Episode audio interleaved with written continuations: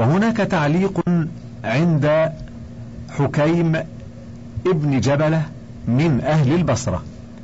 يقول في الهامش حكيم بن جبلة العبدي من قبائل عبد القيس. أصلهم من عمان ومن سواحل الخليج الفارسي. وتوطن بالبصرة بعد تمصيرها. وكان حكيم هذا شابا شجاعا. وكانت الجيوش الإسلامية التي تزحف نحو الشرق لنشر الدعوة والفتوح تصدر عن البصرة والكوفة. فكان حكيم بن جبلة يرافق هذه الجيوش ويجازف في بعض حملات الخطر كما تفعل كتائب الكوماندوز في هذا العصر. وقد استعمله جيوش أمير المؤمنين عثمان في إحدى هذه المهمات عند محاولتها استكشاف الهند كما نوهت بذلك في مقالة طلائع الإسلام في الهند. ويؤكد شيوخ سيف بن عمر التميمي وهو أعرف المؤرخين بتاريخ العراق على ما نقله عنه الطبري في الجزء الخامس في الصفحه التسعين أن حكيم بن جبلة كان إذا قفلت الجيوش خنس عنهم فسعى في أرض فارس فيغير على أهل الذمة ويتنكر لهم ويفسد في الأرض ويصيب ما شاء ثم يرجع. فشكاه أهل الذمة وأهل القبلة إلى عثمان. فكتب عثمان إلى عبد الله بن عامر أن احبسه ومن كان مثله فلا يخرجن من البصرة حتى تأنسوا منه رشدا. فحبسه أي منعه من مبارحة البصرة. فلما قدم عبد الله بن سبأ البصرة نزل على حكيم بن جبلة واجتمع إليه نفر فنفث فيه سمومه فأخرج ابن عامر عبد الله ابن سبأ من البصرة فأتى الكوفة فأخرج منها ومن هناك رحل ابن سبأ إلى الفسطاط ولبث فيه وجعل يكاتبهم ويكاتبونه ويختلف الرجال بينهم. وذكر الطبري في الجزء الخامس في الصفحة الرابعة بعد المئة أن السبئية لما قرروا الزحف من الأمصار على مدينة الرسول صلى الله عليه وسلم كان عدد من خرج منهم من البصرة كعدد من خرج من مصر. وهم مقسمون كذلك إلى أربع فرق. والأمير على إحدى هذه الفرق حكيم بن جبلة ونزلوا في المدينة في مكان يسمى ذا خشب. ولما حصبوا أمير المؤمنين عثمان وهو يخطب على المنبر النبوي كان حكيم بن جبلة واحدا منهم. الطبري الجزء الخامس الصفحة السادسة بعد المئة. ولما رحل الثوار عن المدينة في المرة الأولى بعد مناقشتهم لعثمان وسماعهم دفاعه واقتناعهم تخلف في المدينة الأشتر وحكيم بن جبلة كما جاء في الطبري في الجزء الخامس في الصفحة العشرين بعد المئة. وفي ذلك شبهة قوية بأن لهما دخلا في افتعال الكتاب المزور على أمير المؤمنين. ولما جاءت عائشة وطلحة والزبير إلى البصرة وأوشكوا أن يتفاهموا مع أمير المؤمنين علي وعلى رد الأمور إلى نصابها كان حكيم بن جبلة هو الذي أنشب القتال لئلا يتم التفاهم والاتفاق. الطبري الجزء الخامس في الصفحة السادسة والسبعين بعد المئة وما بعدها. وارتكب دناءة قتل امرأة من قومه سمعته يشتم أم المؤمنين عائشة فقالت له يا ابن الخبيثة أنت أولى بذلك. فطعنها فقتلها. وحينئذ تخلى قومه عن نصرته إلا الأغمار منهم وما زال يقاتل حتى قطعت رجله. ثم قتل وقتل معه كل من كان في الوقعة من البغاة على عثمان. ونادى منادي الزبير وطلحة بالبصرة. ألا من كان فيكم من قبائلكم أحد ممن غزا المدينة فليأتنا بهم؟ فجيء بهم كما يجاء بالكلاب. فقتلوا. فما أفلت منهم إلا حرقوس ابن زهير السعدي من بني تميم. روى عامر بن حفص عن أشياخه قال ضرب عنق حكيم بن جبلة رجل من الحدان يقال له ضخيم فمال رأسه فتعلق بجلده فصار وجهه في قفاه. الطبري الجزء الخامس الصفحة الثانية والثمانون بعد المئة. وهناك تعليق آخر عند قوله ومالك ابن الحارث الأشتر. يقول في الهامش هو من النخع وهي قبيلة يمنية من قبائل مذحج بطل شجاع من أبطال العرب.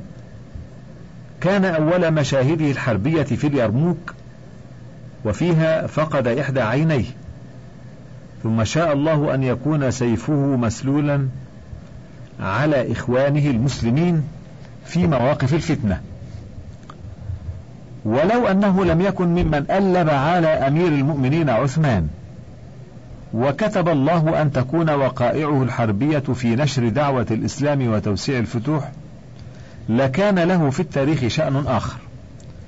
والذي دفعه في هذا الطريق غلوه في الدين وحبه للرئاسة والجاه ولست أدري كيف اجتمع فيه والأشتر أحد الذين اتخذوا الكوفة دار إقامة لهم.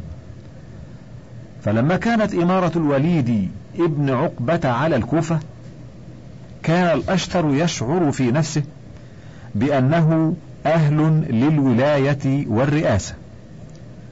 فانزلق مع العائبين على الدولة ورجالها من الخليفة الأعلى في المدينة إلى عامله على الكوفة الوليد بن عقبة. ولما سرق أبو زينب وأبو مورع خاتم الوليد من منزله وذهب به إلى المدينة فشهد على الوليد بشرب الخمر كما تقدم في الصفحة السادسة والتسعين أسرع الأشتر وآخرون معه بالذهاب إلى المدينة لتوسيع دائرة الفتنة. حتى إذا عزل عثمان الوليد بسعيد بن العاص عاد الأشتر مع سعيد إلى الكوفة كما جاء في الطبري في الجزء الخامس في الصفحة الثالثة والستين. وكان عثمان قد سن نظام مبادلة الأراضي فمن كانت له أرض من الفيء في مكان بعيد عنه يبادل عليها بأرض قريبة منه بالتراضي بين المتبادلين. وبهذه الطريقة تخلى طلحة بن عبيد الله عن أسهمه في خيبر واشترى بها من فيء أهل المدينة بالعراق أرضا يقال لها النشاسج الطبري الجزء الخامس الصفحة الرابعة والستين.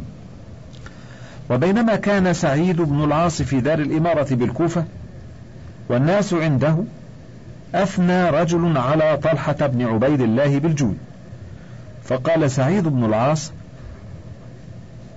لو كان لي مثل أرض نشا سفج لأعاشكم الله عيشا رغدا. فقال له عبد الرحمن بن خنيس الأسدي وددت لو كان هذا المطاط لك. والملطاط أرض على جانب الفرات كانت لآل كسرى فغضب الأشتر وأصحابه وقالوا للأزدي تتمنى لنا من سوادنا؟ فقال والده ويتمنى لكم أضعافه. فثار الأشتر وصحبه على الأسدي وأبيه وضربوهما في مجلس الإمارة حتى غشي عليهما. وسمعت بذلك بنو أسد فجاءوا وأحاطوا بالقصر ليدافعوا عن رجليهما.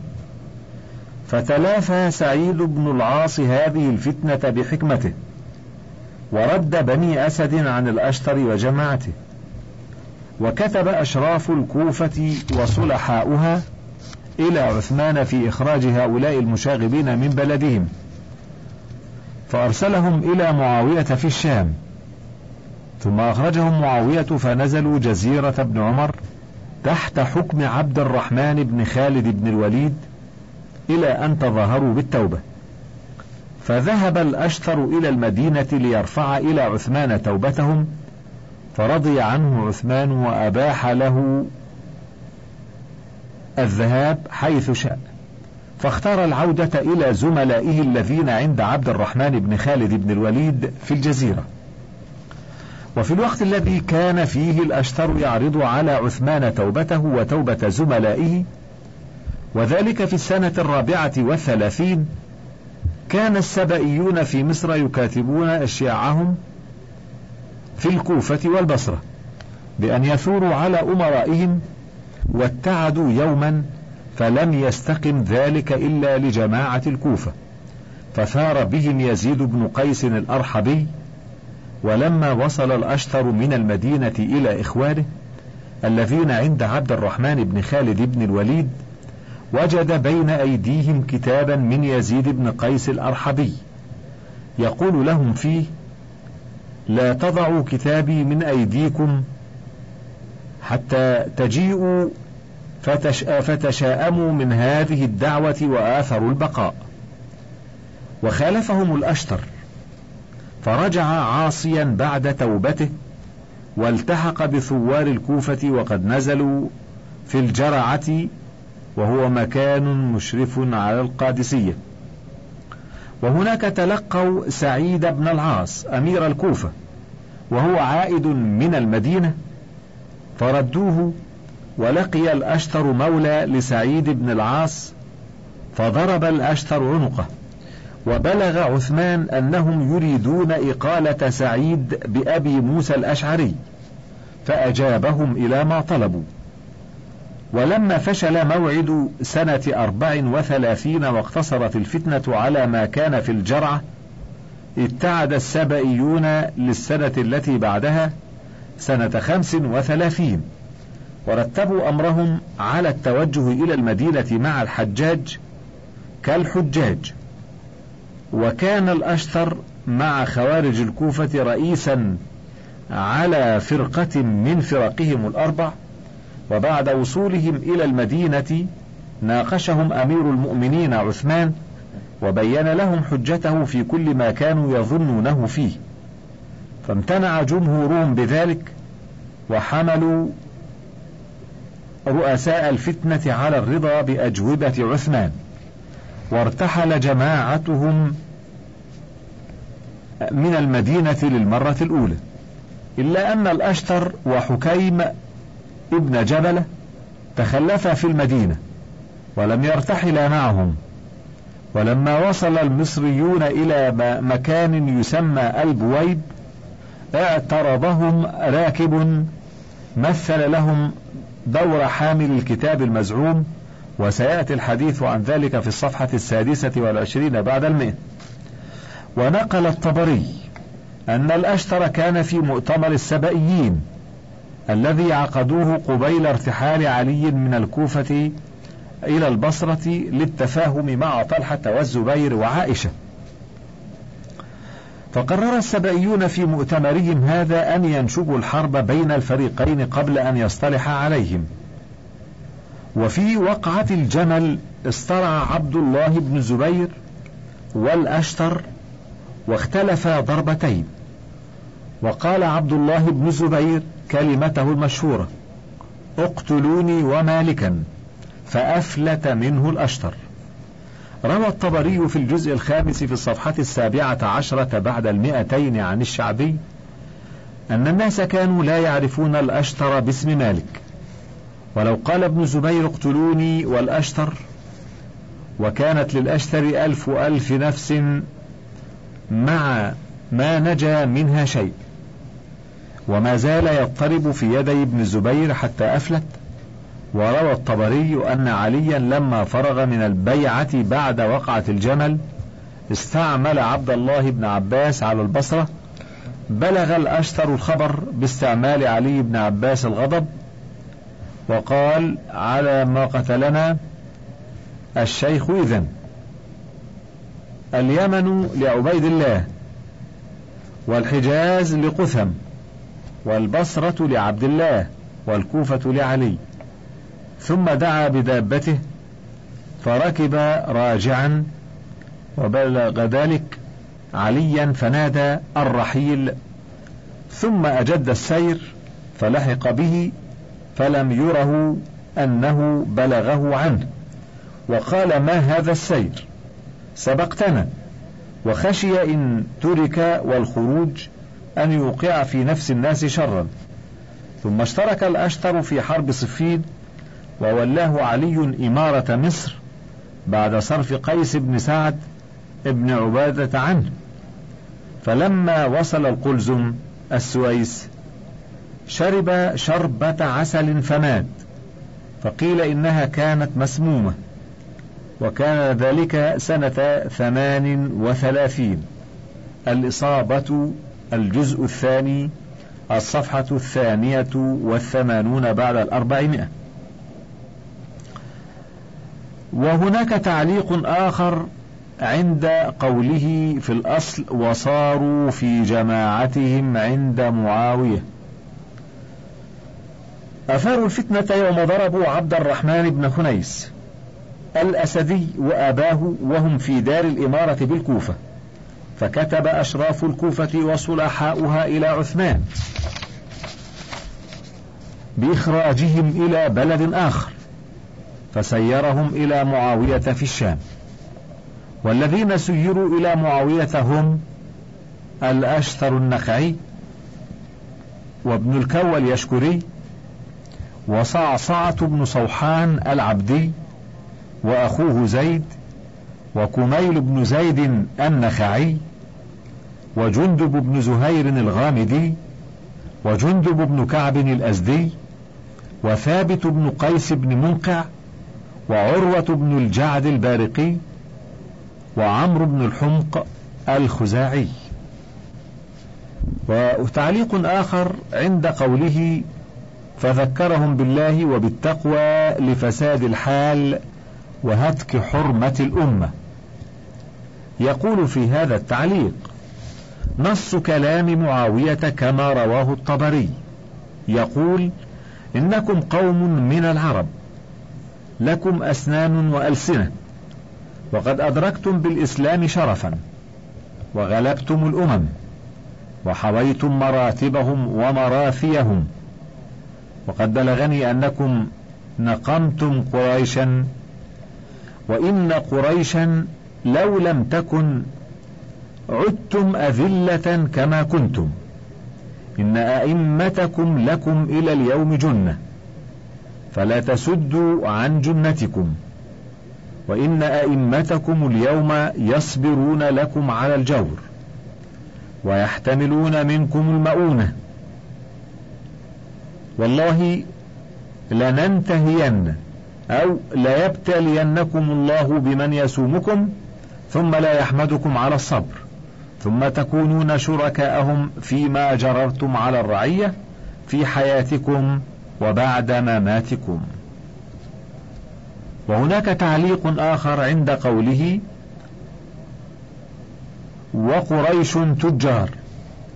يقول وقال أيضا لمعاوية وأما ما ذكرت من الجنة فإن الجنة إذا اخترقت خلص إلينا. أي إذا قتلنا ولا ولأننا صارت الولاية إلينا. ولو أن هذه الكلمة قالها ثائر وهو في قبضة حاكمه منذ بدأت الحكومات إلى أن تقوم الساعة ما وجد من حاكمه حلما وسعة صدر كالذي وجده صعصعة من معاوية. وهناك تعليق آخر عند قوله أخرجوا عني. وجواب معاوية على كلام صعصعة في وصف قريش ومكانتها طويل ونفيس وقد أورده الطبري في الجزء الخامس في الصفحة السادسة والثمانين. وأخبره ابن الكوى بأهل الفتنة في كل بلد ومؤامرتهم فكتب إلى عثمان يخبره بذلك فأرسل إليه بإشخاصهم إليه. فأخرجهم معاوية. وفي الهامش يقول قال ابن الكوى فيما نقله الحافظ ابن عساكر في ترجمته من تاريخ دمشق وأبو جعفر الطبري في تاريخه الجزء الخامس الصفحة الثانية وتسعين يصف لمعاوية أهل الأحداث من أهل الأمصار. يقول أما أهل الأحداث من أهل المدينة فهم أحرص الأمة على الشر وأعجزهم عنه. وأما أهل الأحداث من أهل الكوفة فإنهم أنظر الناس في صغير وأركبه لكبير. وأما أهل الأحداث من أهل البصرة فإنهم يردون جميعا ويصدرون شتى. وأما أهل الأحداث من أهل مصر فهم أوفى الناس بشر وأسرعهم ندامة. وأما أهل الأحداث من أهل الشام فأطوع الناس لمرشدهم وأعصاهم لمغويهم. وهناك تعليق آخر عند قوله فأرسل إليهم بإشخاصهم إليه فأخرجهم معاوية فمروا بعبد الرحمن. يقول في هذا التعليق وكتب فيهم إلى عثمان. إنه قدم علي أقوام ليست لهم عقول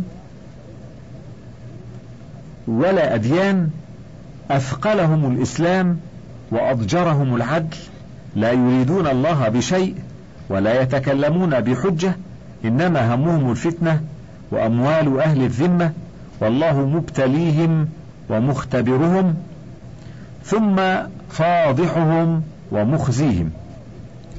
وليسوا بالذين ينكون أحدا إلا مع غيرهم. فاته سعيدا ومن قبله عنهم.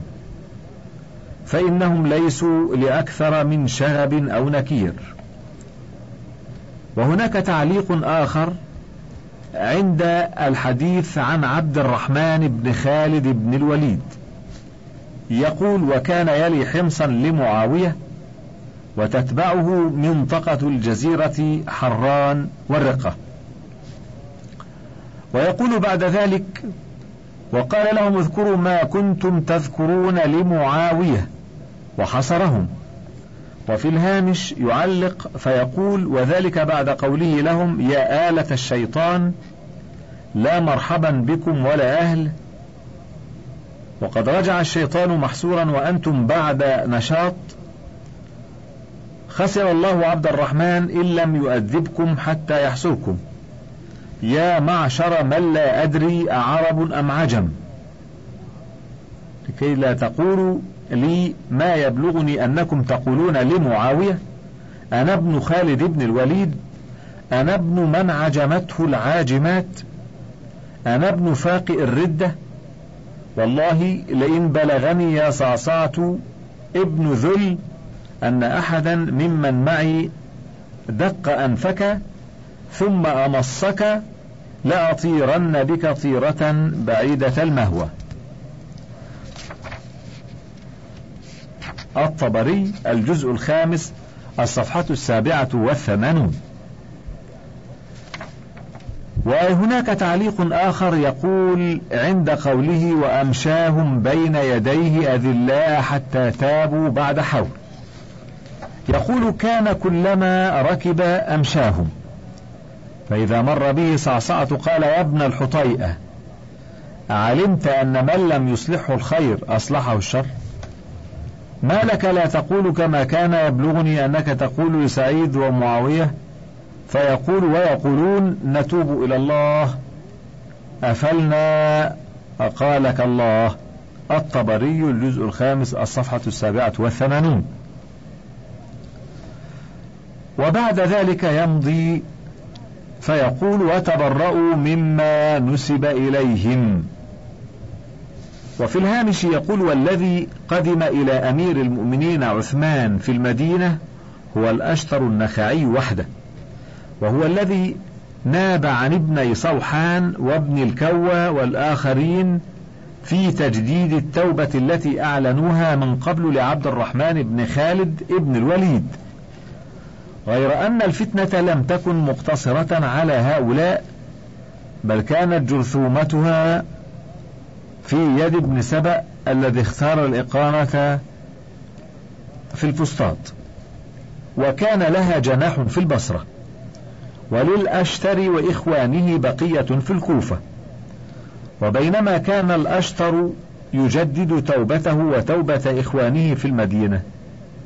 كان أعوان ابن سبأ يكاتبون البصرة والكوفة في موعد يثبون فيه على غلاتهم فما رجع الأشتر بتوبته إلى إخوانه الذين كانوا عند عبد الرحمن بن خالد بن الوليد حتى وجد عندهم كتابا من إخوانهم في الكوفة يدعونهم للاشتراك فيما اتعدوا له.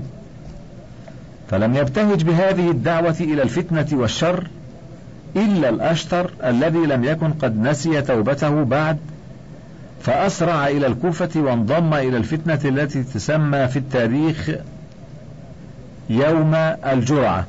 وكان ذلك في سنة أربع وعشرين.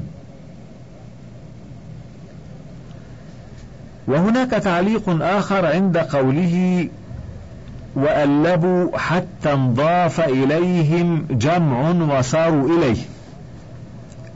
يقول في هذا التعليق لما أخفق السبائيون في الوثوب على ولاتهم في سنة أربع وثلاثين في الموعد الذي وقعت فيه فتنة يوم الجرعة اتعدوا لفتنة أخرى بمقياس أوسع يقومون بها في العام التالي في سنة خمس وثلاثين عند استعداد الحجاج لقصد الحرمين الشريفين من مصر والبصرة والكوفة. فيذهب الحجاج للقيام بطاعة الله ويذهب دعاة الفتنة للمجاهرة بمعصية الله. وقد نظموا أنفسهم في اثنتي عشرة فرقة أربع فرق من مصر وأربع من البصرة وأربع من الكوفة. وفي كل فرقة نحو مئة وخمسين مفتونا أي من كل بحر نحو ستمائة رجل. وهناك تعليق عند قوله وصاروا إليه على أهل مصر. أي إلى أمير المؤمنين عثمان في مدينة الرسول صلى الله عليه وسلم. عبد الرحمن بن عديس البلوي يقول في الهامش عند تفسير هذا العلم هو فارس شاعر نزل مصر مع جيش الفتح ولم يعرف له في سيرته شيء انفرد بالامتياز به غير اشتراكه في هذه الفتنة. مع دعواه أنه كان من الذين بايعوا تحت الشجرة. وأظنه لم يكن من الرؤوس المدبرين للفتنة. ولكن مدبريها استغلوا ميله إلى الرئاسة. فاستفادوا من سنه ووجاهته بين فرسان القبائل العربية بمصر. وولوه القيادة على إحدى الفرق الأربع التي خرجت من مصر إلى المدينة. وقادة الفرق الثلاث الأخرى هم كنانة بن بشر التجيبي وسودان ابن حمران السكوني وقتيرة السكوني ورئيسهم الأعلى الغافقي بن حرب العكي. وكان عبد الرحمن بن عديس في مدة الحصار شديدة الوطأة على أمير المؤمنين عثمان وأهل بيته. ثم كانت عاقبته القتل في جبل الجبل بالقرب من حمص. لقيه أحد الأعراب فلما اعترف له بأنه من قتلة عثمان بادر بقتله وأخطأ من نسب ابن عديس إلى تجيب فإنه بلوي من قضاعة. أما تجيب بنت ثوبان المذحجية فلا ينسب إليها إلا بنو ولديها سعد وعدي ابني أشرس ابن شبيب ابن السكون من كندة. وأين كندة من قضاعة انتهى الشريط الخامس وللكتاب بقية على الشريط التالي.